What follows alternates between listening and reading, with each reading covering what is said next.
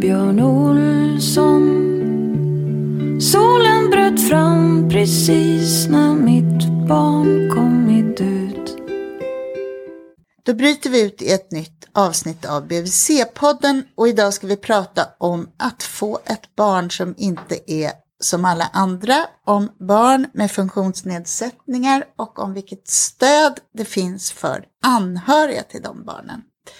Jag heter Malin Bergström och är barnhälsovårdspsykolog och idag träffar jag Idag träffar du Mona Pil och jag arbetar som möjliggörare och praktiker på Nationellt kompetenscentrum anhöriga.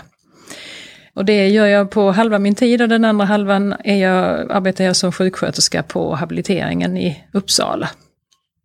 Och vad gör en möjliggörare? Är det en facilitator mm. på svenska. Ja precis, jag har inte riktigt kunskapen om varför man bestämde sig för denna titel på, på vårt kompetenscentrum. Men, men tanken är ju, vi på NKA arbetar ju med anhörigfrågor, att lyfta anhörigperspektivet i väldigt många olika sammanhang.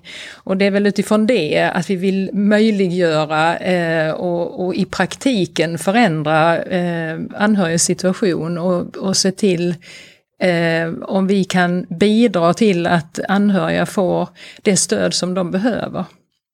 Och NKA är Nationellt kompetenscentrum för anhöriga. Det är alltså en resurs för alla oss som på något sätt är anhöriga till någon som inte har det jättebra.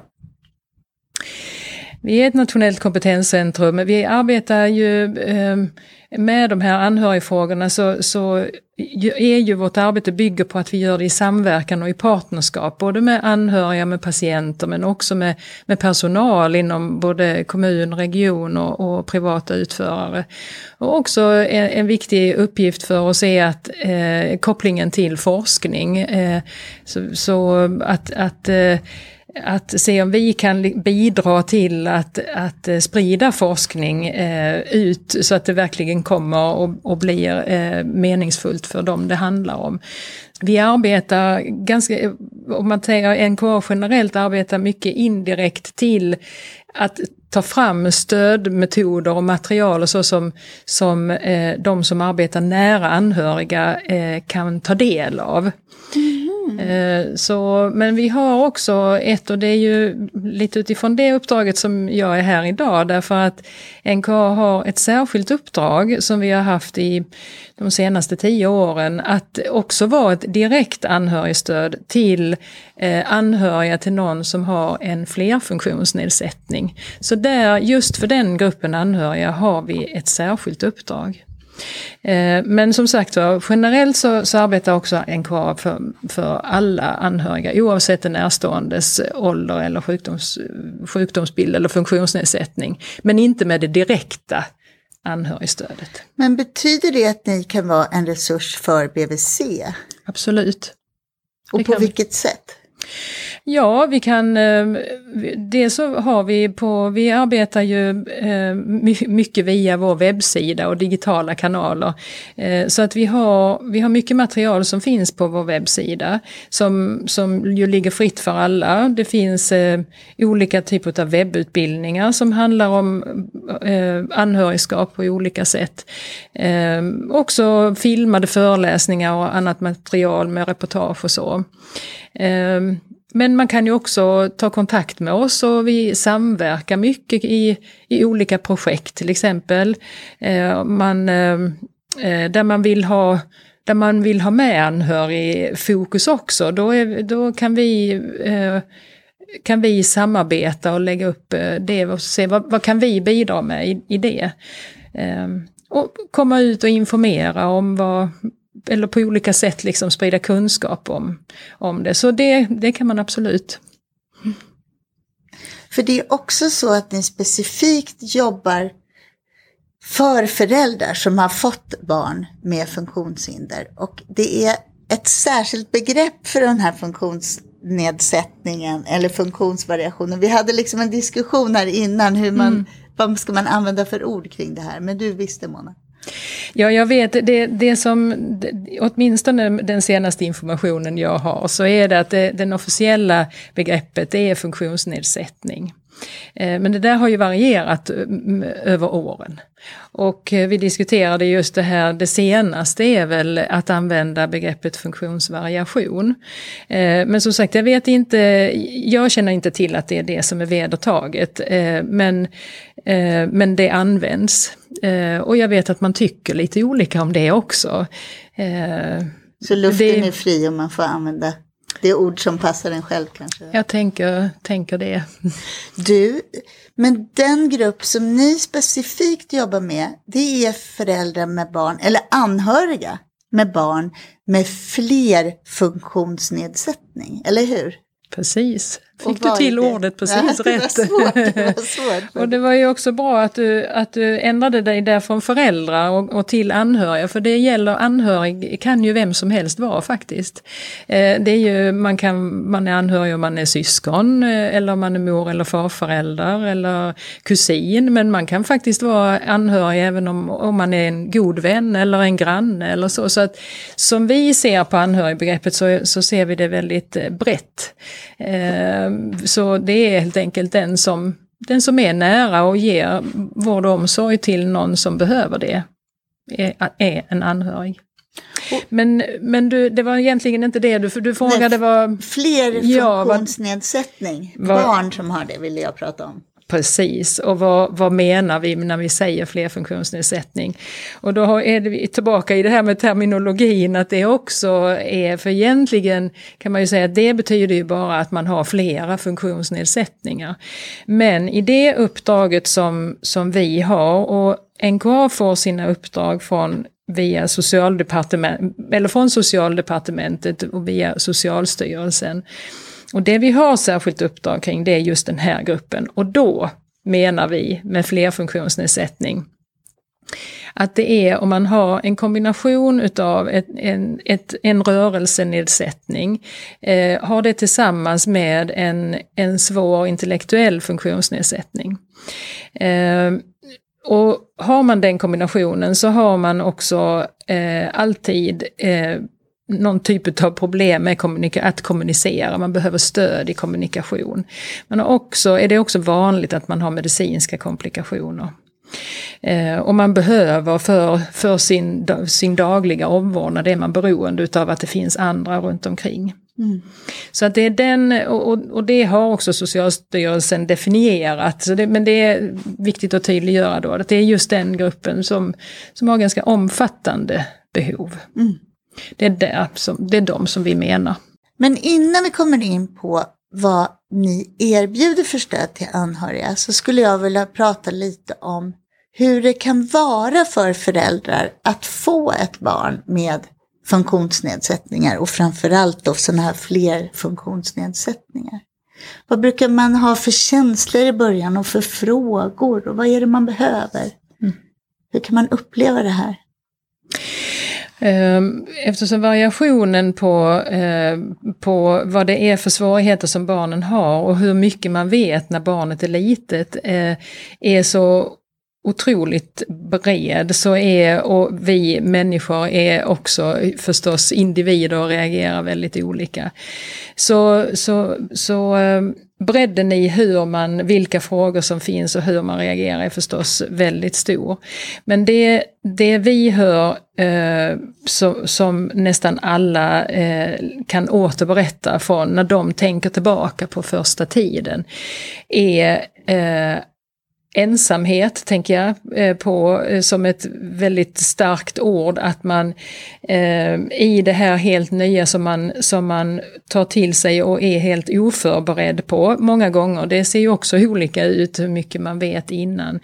Eh, men man känner sig utkastad i en värld som man inte har någon aning om. Och i den världen så känner man sig väldigt ensam.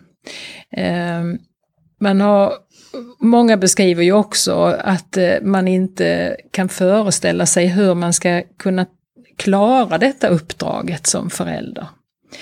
Ehm, hur ska, hur, hur, hur ska jag kunna hantera detta? Hur ska jag överleva själv? Hur ska min familj överleva i detta? Så en väldig vilsenhet är väl det som, som många beskriver den här vilsenheten du beskriver, hur fångas föräldrar upp? Är det inom sjukvården eller vad är det för stöd som man brukar efterfråga? För det låter otroligt sorgligt att känna sig sådär ensam. Mm. Det blir ju, nu, nu är vi tillbaka till att det kan se olika ut förstås, eh, men om, om vi tänker att det är eh, att att man som förälder Eh, får ett nyfött barn som, som det kan ju ha varit eh, svåra komplikationer vid förlossningen eller när, när barnet eh, kommer fram att man förstår att det, de har väldigt tuffa utmaningar. Man blir, så att, att man förstår att det här har hänt ganska tidigt. Då är ju, då är ju sjukvårdens eh, roll väldigt eh, stor eh, att eh, fånga upp och då blir det ju också ett, det som då är det naturligtvis, det kan, eller det är ju inte ovanligt att det här kan det handla om liv och död. Eh, att man faktiskt inte vet hur, hur ska det gå för mitt lilla barn.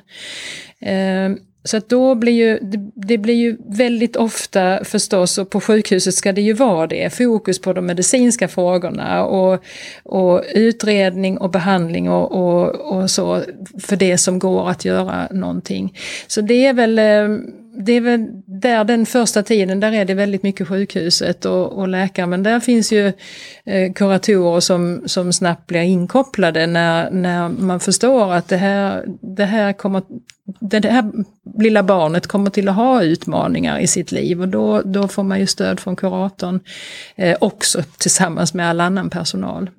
Men är det inte så när man kastas in i en sån där akut kris och man, barnet kanske Eh, ja, man vet inte om den kommer överleva ens. Eller, jag tänker att det är så många också stora existentiella frågor. Är det inte så att det där kommer sen då, reaktioner? Mm. För då, det är inte bara att man ska leva med ett barn med stora svårigheter och ställa om kanske hela sitt liv utifrån det. Utan det är också så att man har varit med om jättejobbiga mm. händelser. Och just och, och processen, det, det så tror jag absolut att det är och sen blir det också olika i vilka, och det kommer och går säkert de här faserna eller vad man befinner sig i. Det jag, det jag tänkte på också som en, en viktig sak och, och, en utmaning det är ju, och nu, nu är det ju inte alla barn som har det så här svårt, men för de som har det, där det faktiskt är de här frågorna om liv och död tidigt, där har du ju också det som förälder, att hur hur ska, man vet att det är, det är något allvarligt och hur ska jag klara att knyta an till det här lilla barnet som jag inte vet om jag kommer till att få behålla. Och det, det är ju något som, där tänker jag att, att eh, att sjukvården eh, verkligen måste vara väldigt uppmärksamma på, på det och hjälpa familjen. Eh, att se det där, att, att, att se bakom, vem är den här lilla tjejen? Eller den här, den här, det här lilla barnet? Och, och försöka fånga det som små signaler, eh, försöka hitta det som, som ändå är, är bra och som barnet kan och visar. Och, och, och uppmuntra till att, att eh, men även om inte du ser att, eh, att du får någon respons, men sjung för barnet och, och ta mycket på barnet. Och, alltså, att man försö försöker verkligen uppmuntra det, för det är jättesvårt. Mm. Det är svårt att möta ett barn som, för många, många har ju svårt att Eh, svårt med kommunikationen sa jag från början och det gäller ju också tidigt och mm. speciellt om man är svårt sjuk så kanske man inte orkar. Eh, eh, och, då, och då blir liksom gensvaret från barnet blir kanske väldigt litet. Då, det jätte, då krävs det ännu mer av mig som förälder att verkligen ligga i och verkligen fånga det där lilla. Det behöver man stöd av personal eh, för att förstå och hålla i det och orka. Det såg jag att ni hade ett fint material om. Mm. Just precis det. Och mm. att det här med latens, att det kan ta ett tag innan barnet svarar. Ja. Att man, för det måste man ju göra med nyfödda bebisar överhuvudtaget. Mm. mm. Eftersom hjärnan är så långsam hos alla mm. små barn. Mm. Men att det var betonat, jag förstod ja. det när jag tittade vad ni vad ni har för material. Jo men precis, och det, det, här med de små signalerna, att verkligen, eh, att verkligen eh, lägga märke till dem och, och, och förstå att det tar, man behöver kanske liksom sjunga samma sång eh, 59 gånger innan man ser någonting. Men att, det, att hålla i det som man ändå tror på, att det är väldigt viktigt. Och en hjälp både för, det är klart att barnet har jätte, är ju i jättestort behov av den eh, stimulansen från sin omgivning. Men det är också så viktigt för föräldrarna. För föräldraskap är ju just något som ska skapas tillsammans med barnet. Mm. Så det är klart att man måste, jag förstår om man får lite gensvar, att man verkligen måste få hjälp och stöd. Ja, ja, ja. Du, vad har man för frågor då? För att nu pratade vi mycket om det här med liv och död och dramatik och så. Mm. Men gäller många av frågorna framtiden, hur det kommer bli? Eller mm. handlar det om vad man ska kunna få för stöd? Eller vad barnet kommer kunna? Eller?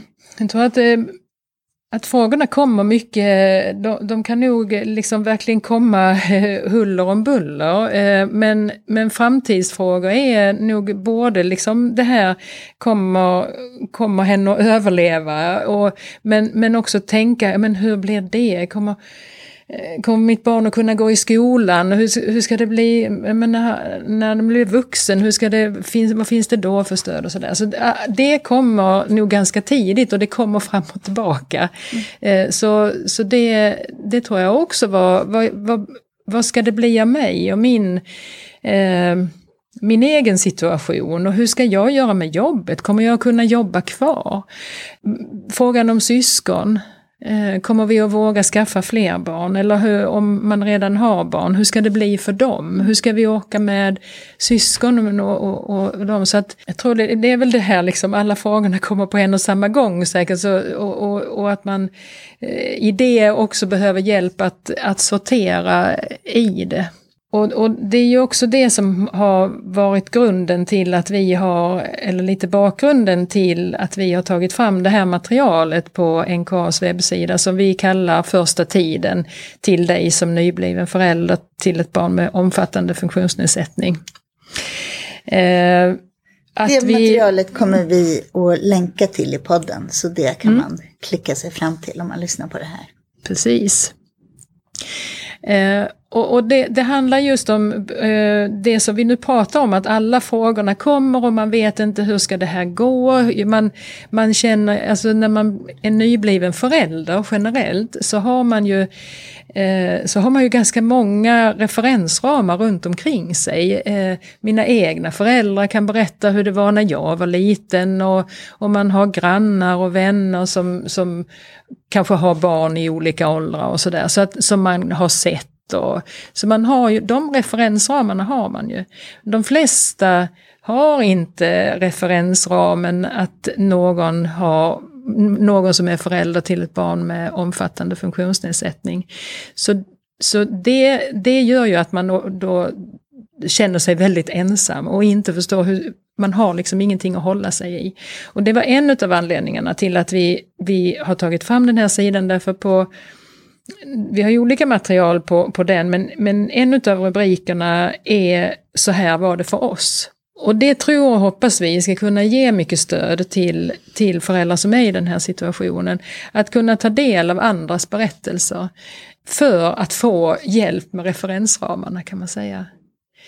Eh, och då har vi eh, Just nu, ja nu vet jag, minns jag nog kanske inte exakt, men om vi har sex eller sju olika filmklipp och reportage med föräldrar som berättar hur det var för dem. Och där tar vi gärna, liksom, den har vi tänkt att den här sidan vill vi fylla på. För varje historia är ju unik. Och vi vill ju så långt möjligt liksom att man ska kunna hitta och känna igen sig i, i någon av de här berättelserna. Det är påtagligt liksom hur Mm, för de, de, som vi har gjort sådana här små filmklipp som har berättat om första tiden för dem. För en del av dem så, så är det mer än 20 år sedan det var första tiden för dem. Så deras barn har, har, är en ung vuxen nu. Men oavsett det, så när man frågar de här frågorna, hur var det? Hur var det för er? Vad minns du? Så är det kristallklart. De vet precis. De vet precis hur de tänkte och kände. Och det som de ju också beskriver så väl och så, eftersom de då har kommit en bit på väg. Alla är inte 20, det finns en som är 3 år och 5 och 12 och så.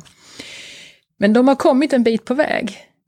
Eh, då, har de också, då kan de också berätta vad var det som var viktigt för dem. Så här när de kan titta tillbaka.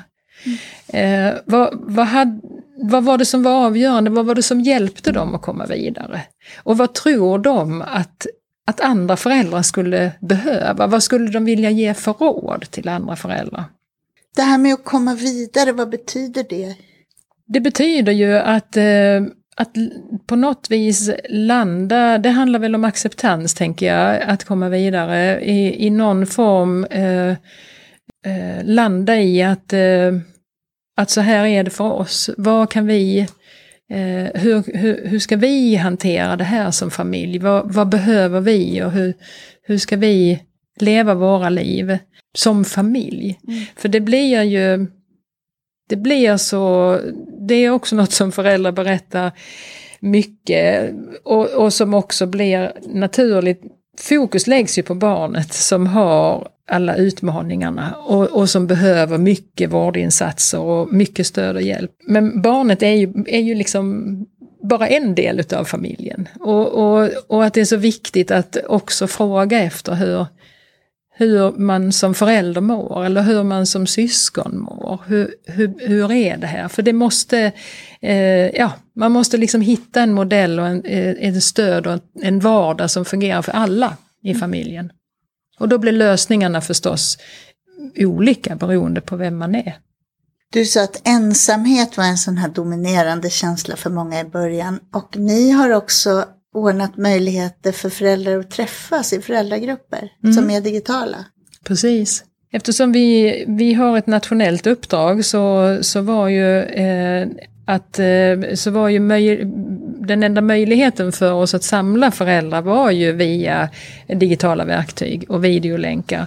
Så, så vi hade lite vana på det här innan pandemin kom. Nu är ju detta lite vanligare. Mm. Men eh, det, det, stämmer precis, så man kan anmäla sig till eh, samtalsgrupper, digitala samtalsgrupper hos oss. Och då, då är inbjudan inte bara till eh, nyblivna föräldrar, utan det, det inbjudan är till alla anhöriga. Eh, så vi har haft eh, samtalsgrupper för mor och farföräldrar.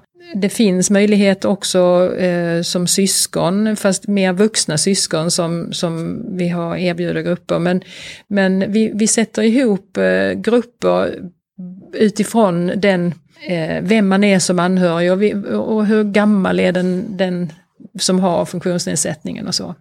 Så att vi har, vi har möjlighet att anmäla sig löpande och så sätter vi ihop grupper och startar grupper när vi har fått ihop. Eh, så det, det stämmer oavsett hur, hur, gamla barnen är eller den, den personen med funktionsnedsättning är så, så är det vi det som återkommer är det här att det är så himla skönt att prata med någon eh, som förstår.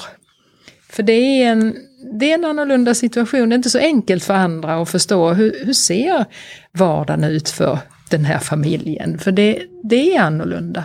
Att få, få dela det med andra som när man inte behöver förklara så mycket utan man direkt ser och hör att okej, okay, här är det någon som fattar precis vad jag pratar om.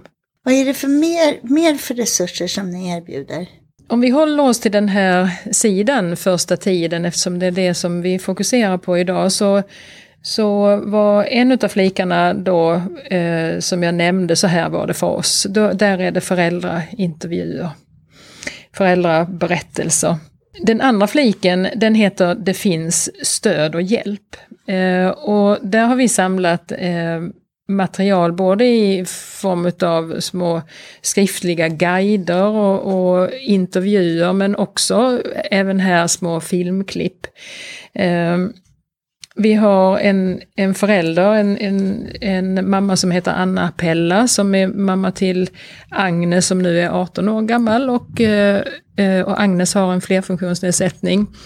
Eh, Anna jobbar med oss på NKA också som, som journalist och skriver mycket, så hon har varit med och jobbat i det här materialet. Hon har skrivit till exempel en, en guide första året. Hon fick inspiration eh, till det vet jag att hon har berättat, eh, man får ju när man är nybliven förälder så får man ju hem en massa material från BVC om det här kan du förvänta dig vid den här åldern och sen händer det och så händer det. Och, eh, och det, det här var Annas, eh, Agnes var Annas första barn och, och hon beskrev att det var så eh, tufft eh, att få det för det var ju ingenting utav det som stod i, i den broschyren stämde för Agnes. Eh, så hon har med, det, med den upplevelsen bakom sig så, så gjorde hon en, en motsvarande guide om eh, typ första året. Då. Så den finns där men också eh, hennes erfarenheter om eh, att ta hand om sig själv. Eh, lite tips och, och råd kring det. Sen finns det reportage om olika, eh, en barnläkare som pratar om ovanliga spädbarnsproblem.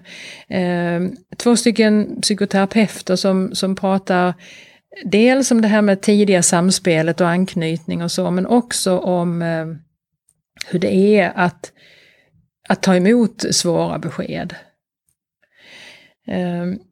Vi har några kuratorer, både från barnhabilitering och barnsjukhus, som, som berättar vad, vad deras erfarenhet från möten med föräldrar, eh, vad, är det, vad är det de brukar se och möta och vad är det, vilka frågor är det föräldrarna brukar ställa och vad deras erfarenhet och vad är värdefullt och, och hjälpsamt.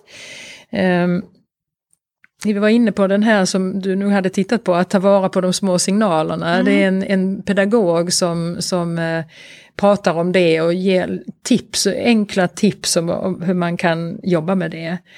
Eh, till också det här mer konkreta och kring ekonomi och stöd från samhället. Eh, där vi har eh, biståndsanläggare som pratar om den här eh, LSS-lagen och vad, vad kan vad finns det för stöd för mig och för vår familj att få utifrån det och vår situation. Eh, och sen har Försäkringskassan också gjort en, en film eh, som, som just för den här, den här gruppen. Eh, vad Försäkringskassan och vilka förmåner finns det här och vad det är man kan och vilka regler och så, för det är ju inte alltid så enkelt. Så att vi, där har, har vi försökt att samla det ja, sånt som vi, vi tror att, eh, som vi har hört att många frågar och som vi kan räkna ut att man behöver. Sen såg jag att ni hade, och det är möjligt att det fanns någon annanstans bland era resurser, men jag såg att ni också hade eh, något material som handlade om att samordna stöd. När mm. barn och familjer ska ha stöd från en massa olika ställen och att det där kan upplevas som väldigt belastande. Mm. Mm. Just det. Ehm, kan det vara det här projektet som vi har koordinatorstöd för föräldrar som har barn med funktionsnedsättning som du tänkte på? Det är möjligt. Mm. För det är ett, ett, projekt som, som vi har haft under, under tre år där vi arbetar just med med eh, att, att under svenska förhållanden prova eh, koordinatorstödsfunktionen. Eh, och då gäller det för föräldrar som, till barn med funktionsnedsättning generellt, inte bara den här snäva gruppen som vi har pratat om hittills med kring flerfunktionsnedsättning. Men det är åtta kommuner i Sverige som, som har jobbat med har varit med i det projektet och, och, och har varit med och, och, eh, och, som vi har kunnat samla in och systematiskt följa upp och kommer till att kunna eh, sammanfatta och, och, redovisa i en rapport här i början av nästa år. Mm. Mm. Så att det är också ett arbete som, som bygger på ett, ett kunskapsstöd som Socialstyrelsen tog fram just vad gäller samordning. För de här familjerna så är det ju eh, ja, gigantiskt många människor som man, är, som man behöver ha kontakt med. Och det är inte alltid så enkelt att få det att samverka. Jag sitter och tänker på BVCs roll i det här. Vad är din erfarenhet av vad man vill ha från BVC när man är i den här situationen som förälder?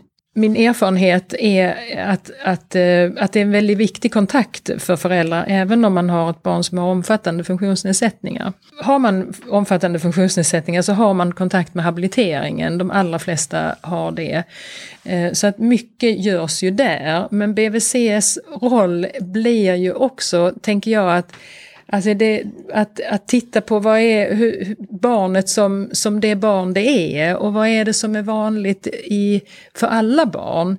Och att få följa den processen och, och, och naturligtvis det mer liksom väldigt konkret och praktiska handlar om vaccinationer som ju är, blir BVCs roll. Men att, att, eh, att att inte vara rädd att prata med föräldrarna om hur de har det och fråga vilken, vilket stöd har ni och vad, vad tänker ni, är det någonting som vi kan bidra med här från BVC? Att ställa frågorna hur familjen har det. Inte minst kanske för om det finns syskon. Mm. För, så då har man ju kontakten via dem. Som, om syskon som inte har funktionsnedsättningar så är det ju ett, ett helt vanligt, en helt vanlig BVC-kontakt. Mm. Men, men att, man inte, att man inte är rädd för att ta in eh, barnet med funktionsnedsättning. Eh, sen kanske man inte ska behöva följa, det, det kan vara svårt med det här, de vanliga kontrollerna som jag är lite dålig på, men det handlar ju om att följa upp att man, att man eh, med, med syn och hörsel och att sinnena och, och, och sådär. Och det är ju bedömningar och kontroller som kan vara svåra om man har en omfattande funktionsnedsättning. Men att man där eh, tar kontakt med eller pratar med föräldrarna, är det okej okay att jag pratar med habiliteringen om detta eller kan vi få, få samverka kring detta? Och kanske också få prata om sitt vanliga föräldraskap, tänker ja, jag. Ja. Eftersom det finns ju parallellt med att det är en massa jock och tricks ja. som är jobbigt och sorgligt så är det ju också ett föräldraskap som löper på ett barn som ändå utvecklas, mm. även om det är på ett helt eget sätt. Mm. Mm.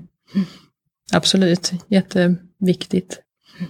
När tycker du att man som BVC-sjuksköterska ska ta kontakt med barnhabiliteringen? Ja, när, när um föräldrarna vill det. Att man kan fråga hur, om man liksom får den här mer övergripande frågan, hur, hur funkar allting i er vardag och så.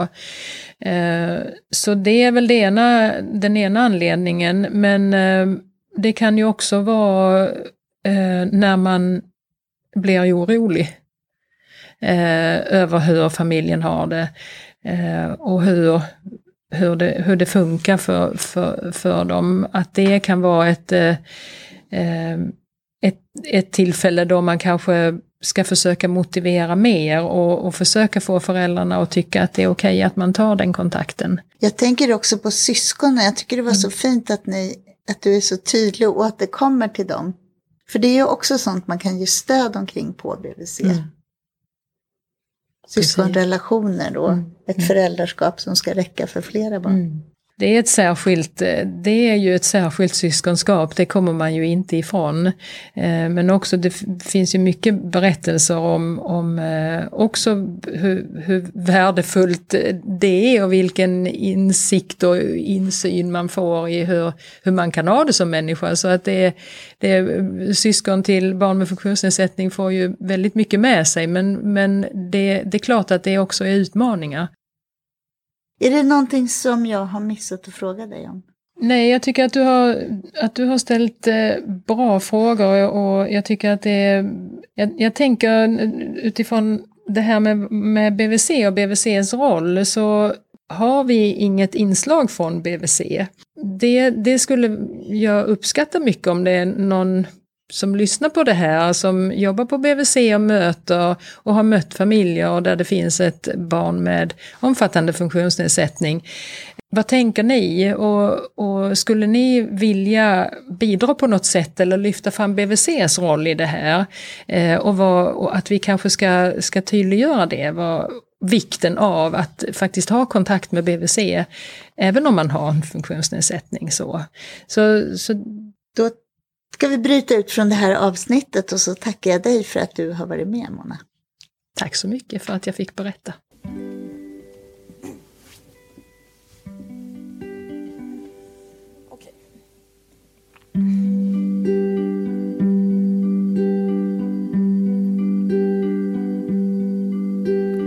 Födde barn till Björn Olsson Solen bröt fram precis när mitt barn kommit ut.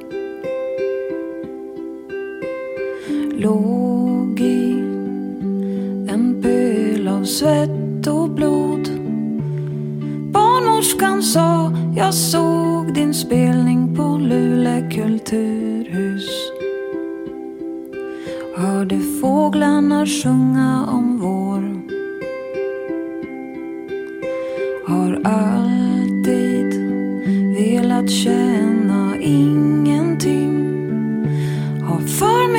tankar när de strider blir